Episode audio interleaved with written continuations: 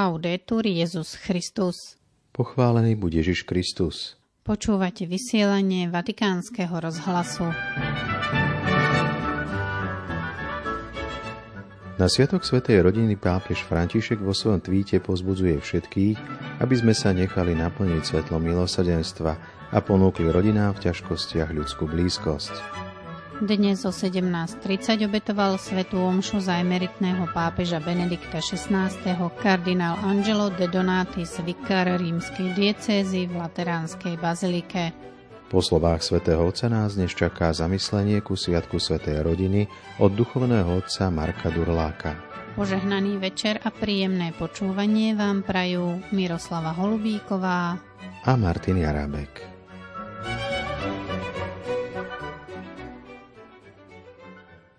Vatikán. Včera večer si emeritný pápež mohol dobre oddychnúť. Včera popoludní sa zúčastila na slávení Sv. Omše vo svojej izbe. Potvrdil to riaditeľ tlačového úradu Svetej stolice Mateo Bruni, ktorý odpovedal na otázky novinárov. V súčasnosti znova uviedol, je jeho stav stabilný. Vrátime sa k posolstvu pápeža Františka na 56. Svetový deň pokoja, ktorého názov je Nik sa nemôže zachrániť sám. V posolstve pokračuje svätý Otec nasledovne. Keď sme sa vlastnými rukami dotkli krehkosti, ktorá charakterizuje ľudskú realitu a našu osobnú existenciu, môžeme povedať, že najväčším ponaučením, ktoré nám COVID-19 zanechal, je uvedomenie si, že všetci sa navzájom potrebujeme – že našim najväčším, aj keď najkrehkejším pokladom je ľudské bratstvo, založené na našom spoločnom božskom synovstve a že nikto sa nemôže zachrániť sám. Je preto naliehavo potrebné, aby sme spoločne hľadali a podporovali univerzálne hodnoty, ktoré vyznačujú cestu tohto ľudského bratstva. Dozvedeli sme sa tiež, že viera v pokrok technológie a účinky globalizácie bola nielen prehnaná, ale zmenila sa na individualistické a modlárske opojenie, ktoré ohrozuje želanú záruku spravodlivosti, svornosti a mieru. V našom rýchlo sa rozvíjajúcom svete rozsiahle problémy nerovnováhy, nespravodlivosti, chudoby a marginalizácie veľmi často podnecujú nepokoje a konflikty a vyvolávajú násilie, dokonca aj vojny.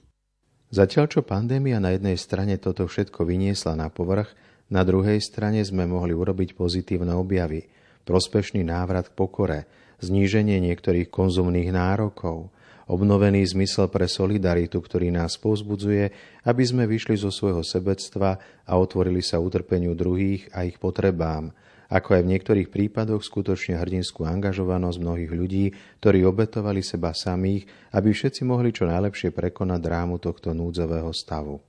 Z tejto skúsenosti vyplynulo silnejšie povedomie, ktoré apeluje na všetkých ľudí i národy, aby do centra pozornosti opäť postavili slovo spoločne. Najefektívnejšie reakcie na pandémiu boli tie, v ktorých sa sociálne skupiny, verejné i súkromné inštitúcie a medzinárodné organizácie zjednotili, aby čelili tejto výzve a to bez ohľadu na partikulárne záujmy – iba pokoj, ktorý pochádza z bratskej a nezištnej lásky, nám môže pomôcť prekonať osobné, sociálne a globálne krízy. Zároveň v okamihu, keď sme sa odvážili dúfať, že to najhoršie z noci pandémie COVID-19 máme za sebou, postihla ľudstvo nová hrozná pohroma – sme svedkami nástupu ďalšej tragédie, ďalšej vojny, čiastočne porovnateľnej s COVID-19, no na rozdiel od neho poháňanej trestuhodnými ľudskými rozhodnutiami.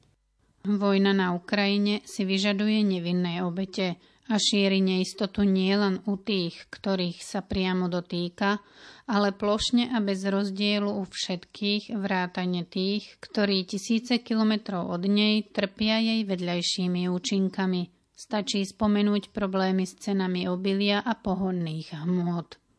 Určite to nie je taká postcovidová éra, ktorú sme dúfali a ktorú sme očakávali. V skutočnosti táto vojna, ako aj všetky ostatné konflikty na celom svete, predstavuje porážku celého ľudstva, nielen priamo zúčastnených strán. Zatiaľ, čo na COVID-19 sa našla vakcína, na vojnu sa zatiaľ nenašlo adekvátne riešenie – Vírus vojny je určite ťažšie poraziť ako tie, ktoré postihujú ľudský organizmus, pretože neprichádza zvonka, ale znútra ľudského srdca, poškodeného hriechom. Čo teda máme robiť? Predovšetkým dovoliť, aby nám núdzová situácia, ktorú sme zažili, zmenila srdce. To znamená dovoliť Bohu, aby prostredníctvom tohto momentu dejín premenil naše zaužívané kritéria interpretácie sveta a skutočnosti. Už nemôžeme myslieť len na zachovanie priestoru našich osobných alebo národných záujmov, ale musíme o sebe uvažovať vo svetle spoločného dobra v komunitárnom zmysle, teda ako o my, otvorenom univerzálnemu bratstvu. Nemôžeme sa usilovať len o ochranu seba samých, ale je na čase, aby sme sa všetci angažovali za ozdravenie našej spoločnosti a našej planéty, vytvorili základ pre spravodlivejší a pokojnejší svet a vážne sa angažovali v úsilí o dobro, ktoré je skutočne spoločné. Aby sme to dokázali a žili po krízovej situácii spojenej s COVID-19 lepšie, nemôžeme ignorovať základnú skutočnosť. Mnohé morálne, sociálne, politické a hospodárske krízy, ktoré prežívame, sú navzájom prepojené a to, čo považujeme za jednotlivé problémy, je v skutočnosti jednou z príčin alebo dôsledkom iných – a tak sme povolaní, aby sme zodpovedne a súcitne čelili výzvam nášho sveta. Keď sa s vami delím o tieto svoje úvahy, dúfam, že v novom roku budeme môcť kráčať spoločne a vážiť si to, čo nás dejiny môžu naučiť. Prajem všetko najlepšie hlavám štátov a vlád, vedúcim predstaviteľom medzinárodných organizácií a predstaviteľom rôznych náboženstiev – Všetkým mužom a ženám dobrej vôle želám, aby ako remeselníci mieru budovali deň po dni dobrý rok. Nech sa nepoškvrnená Panna Mária, Ježišova matka a kráľovná pokoja prihovára za nás a za celý svet. Teraz už dáme priestor zamysleniu ku Sviatku Svetej rodiny, ktorý pre Vatikánsky rozhlas pripravil duchovný otec Marko Durlák.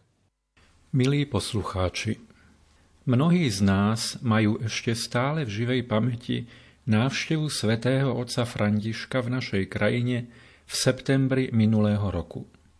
Táto návšteva sa niesla v znamení motta s Máriou a Jozefom na ceste za Ježišom.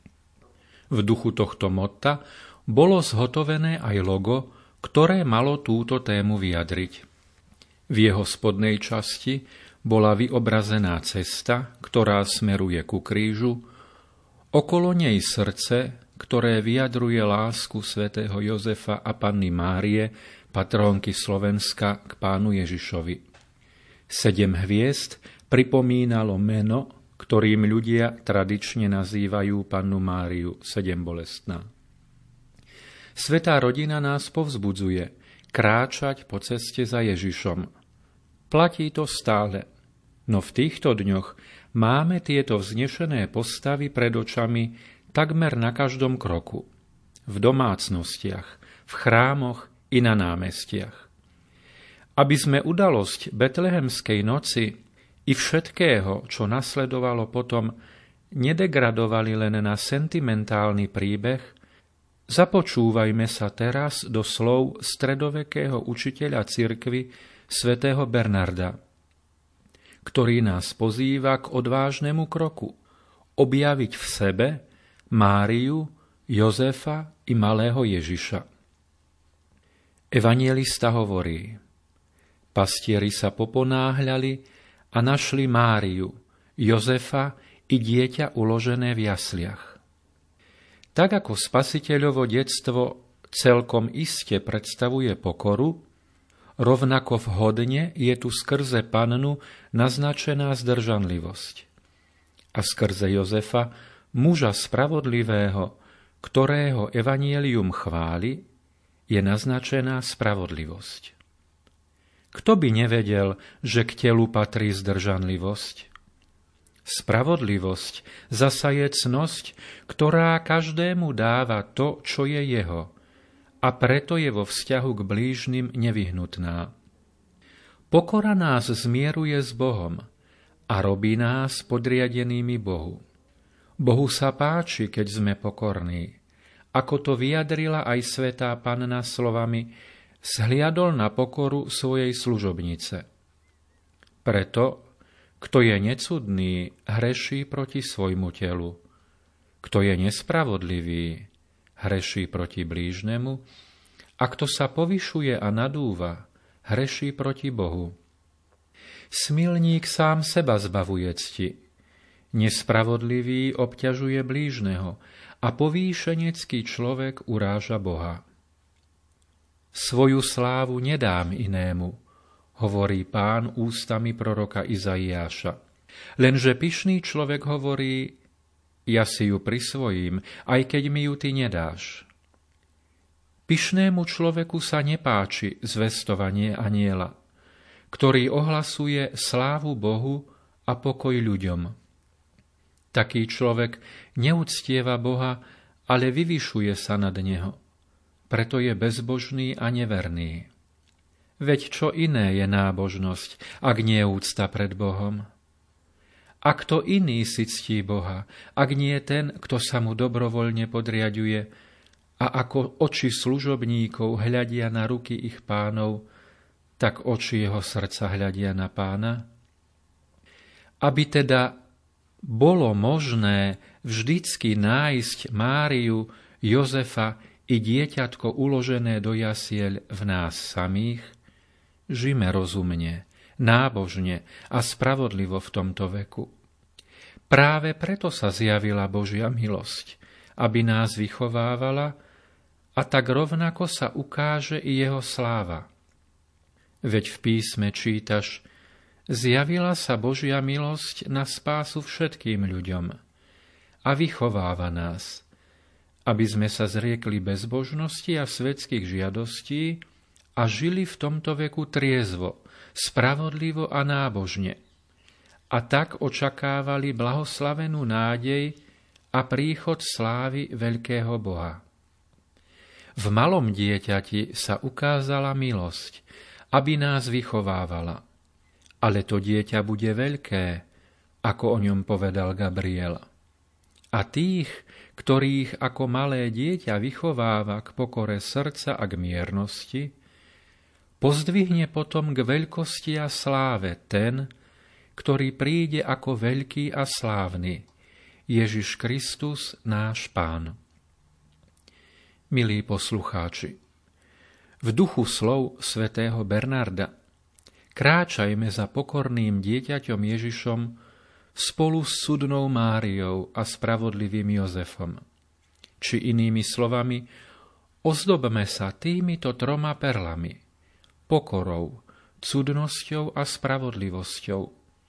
A to aj za cenu toho, že je to spojené s rizikom – Usilovať totiž o tieto hodnoty znamená usilovať o niečo, čo sa dnes nenosí. Ba dokonca, čo je dnes vystavené na posmech. A to znamená, že idylka romantického Betlehema sa nám zrazu rozplynie a ocitneme sa v realite Betlehema, ako Mária s Jozefom, klopkajúci na dvere, no neprijatý a odmietnutý. Lenže toto nemohlo stáť v ceste príchodu Boha na svet. Boha, ktorému anieli ohlásili slávu na výsostiach a ľuďom na zemi pokoj.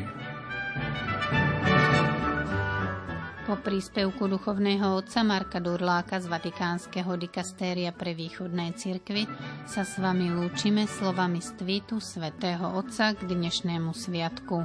Dieťa Ježiš so svojou matkou Máriou a svätým Jozefom vyžarujú svetlo milosrdenstva a spásy pre ľudskú rodinu a jednotlivé rodiny. Toto svetlo nás povzbudzuje, aby sme rodinám v ťažkých situáciách ponúkli ľudské teplo. Do počutia zajtra. Laudetur Jezus Christus.